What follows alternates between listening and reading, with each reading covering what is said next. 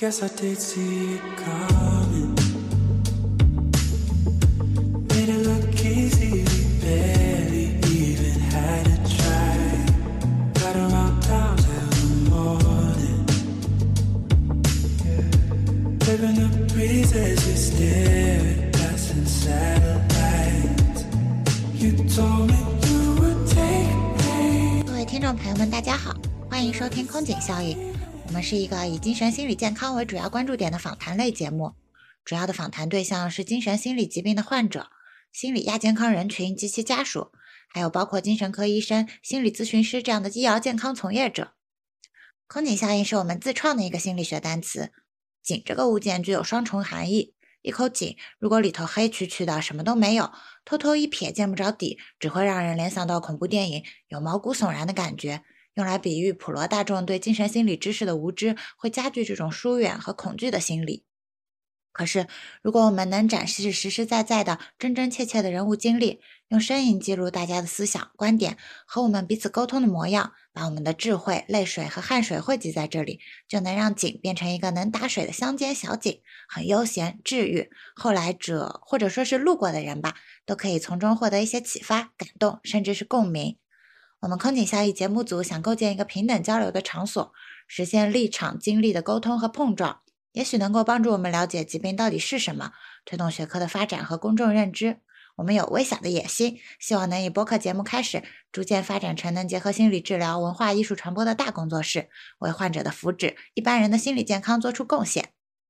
这是我们的第零期节目，我是节目主持人小景，目前是医学院精神病专业的在读研究生。在精神病院里担任住院医师的工作，在本期的先导节目中，我将和我的可以说是创业搭档吧，一起来聊聊我们创立这个节目的初衷，介绍各自的经历，也预告一下我们节目大体的方向和内容设置。那么，让我们欢迎我们节目的策划编导夏虫。Hello，大家好，我是夏虫，目前也是研究生在读，念的是创作方向的专业。从二年开始，其实有在做一些医疗咨询呀、投资相关的实习。毕业小说也打算写跟罕见病群体相关的内容，还在构思中。嗯，有些人可能会想问，一个纯纯的文科生，看起来专业实习有八竿子打不着，但是我还是仍然非常坚定的，嗯，要把医药行业作为自己长期的职业发展规划。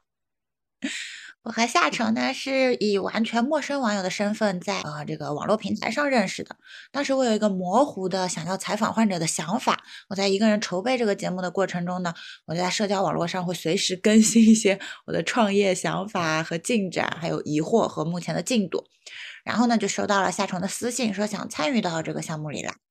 我还其实还挺好奇的，就是你自己也提到了嘛，作为一个纯纯的文科生，你可以描述一下你那天看到我发的东西的想法，为什么这个东西就引起了你的注意力？它有哪里让你觉得哎还挺靠谱的，让你想加入进来？我也挺好奇的。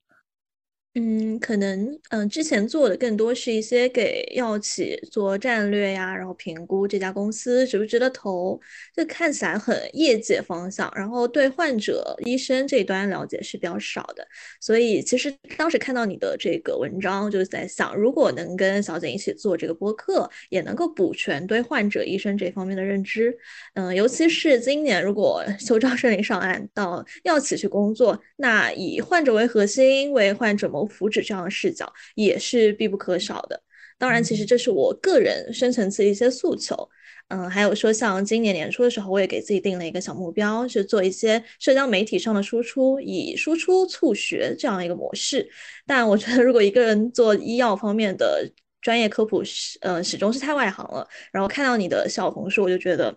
医学生的话，那我有一个非常强的后盾，所以几乎不假思索就给你留言了。然后，当然整个 idea 也是非常非常新颖的。我也觉得，就是我最刚开始开头说的这些画的这个饼，对我自己来说也是挺新颖、挺有吸引力的。嗯，对，就是还挺有意思、挺热血的。然后我也挺好奇，就是当时是有一个什么样的出发点，然后去让你启动这件事儿的嘛？刚好也跟咱们听众交代一下您的当时的初衷。啊、我一直以来的梦想就是从事到科普工作里面去，然后确实我们国内这一块也比较空白。我自己是在精神病院里面工作的途中，我发现自己还挺擅长医患沟通的，我能把一些医学的道理比较生动的讲给患者或者家属听。临床上我也经常被夸我很有耐心，就是挺适合做这个的。我有一个领导，他觉得我没有什么医生架子，在所有的医生群体中比较像那种街坊邻居型的医生。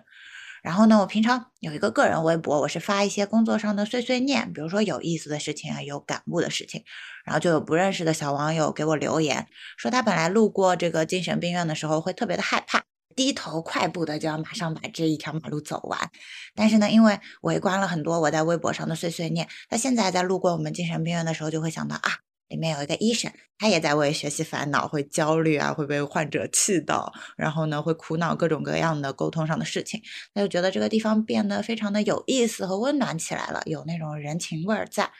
然后当时我收到这个评论，我自己的感觉也很好，好像就是我本人变成了一个桥梁，能让本来比较害怕这方面知识的人，他也去啊、呃了解一下这个东西其实是什么样的，给我一种被认可的感觉。是，其实医生也是人，然后整个作为医生的视角又被敞开了，大家就会觉得，哎，好像医生没有想象中那么冰冷。然后这种正反馈是不是让你就慢慢的坚定了这个想法呢？对，是。然后那一天我正好就是，其实是我在自己准备毕业论文的途中，我发现，哎，我这个毕业课题好像没有做的那么好。那我自己身为一个医生，我的价值在哪里呢？如果没有体现在这种嗯很硬的科研究上，作为一个街坊邻居型医生，我自己能做到的东西是什么样的？我一边想着这些，一边有点 emo，我就发了一条微博，说我可能要去采访患者。刚好有很多我的老粉，就是也响应了这件事情，甚至有一些患者站出来主动的想说要被我采访。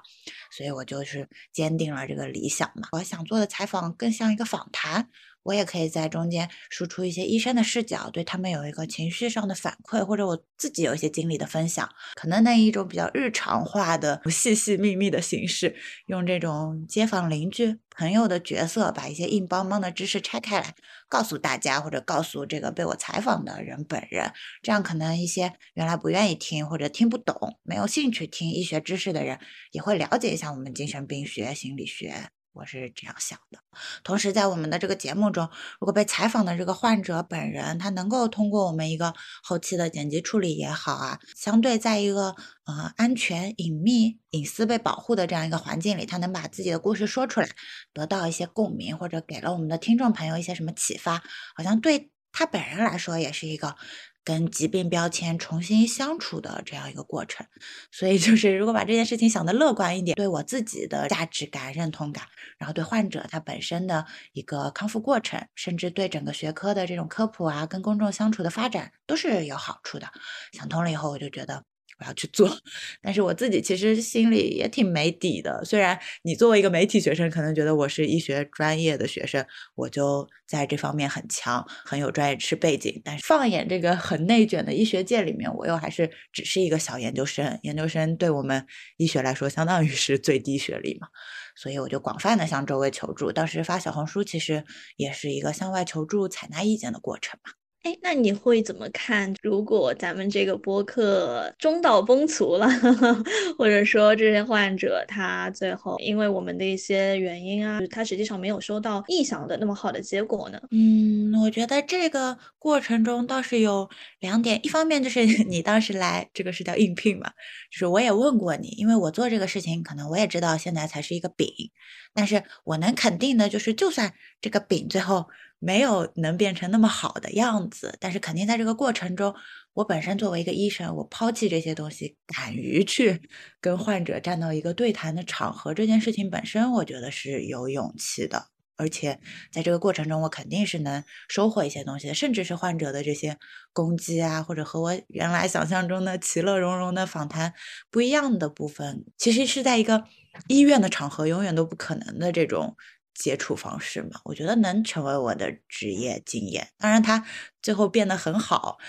是最好。但是如果中间达不到，其实我觉得我能从过程中学习到挺多的，吸收到挺多的。包括你加入进来以后，这件事情在这种自媒体方向上的播客的选题啊，什么落地项目、客户人群、赛道垂直，就这些名词，其实对我一个医学生来说都挺新的，都是一个学习的过程。那最后的话，可能我们再请小景来讲讲我们的这个节目设置。哎，那怎么都是我在说？你要说说几句吗？关于我们这个节目的设置？好呀，好呀，好。一开始可能是以这个患者的访谈为一个基石，然后再去展开像疾病的科普呀，还有说像不同类型的精神上的一些问题、心理上的一些问题，以及结合社会热点，我们会展开我们的一些见解吧。啊，这是我们的基本框架，也会根据我们在制作的过程当中遇到的一些新的想法和。收集听众的意见，最后产出一个更为多样性、立体化的空井效应。嗯，我们目前准备好的比较近期的节目更新是我们正在采访患者嘛？下一期我们是邀请到了一位患者啊，他来讲述一下他自己的故事，以及他对药物治疗的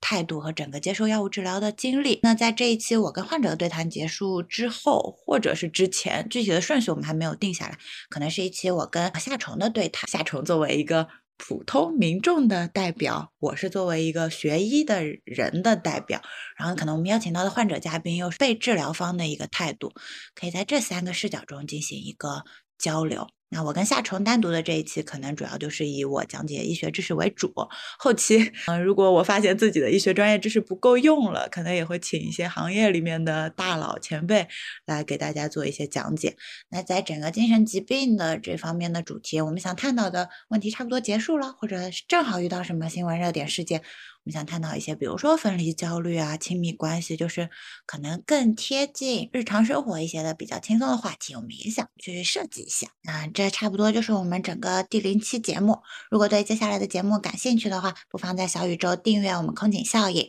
如果有患者啊或者从业者想加入到我们的节目录制中来跟我们聊一聊，也欢迎私信我们。嗯，朋友们也可以在小红书、微信公众号等平台搜索“空警效应”，我们会不定时 update 我们在播客过。过程当中遇到的小烦恼或者小的成绩，欢迎围观。那我们下期再见喽，拜！这期节目再见，拜拜。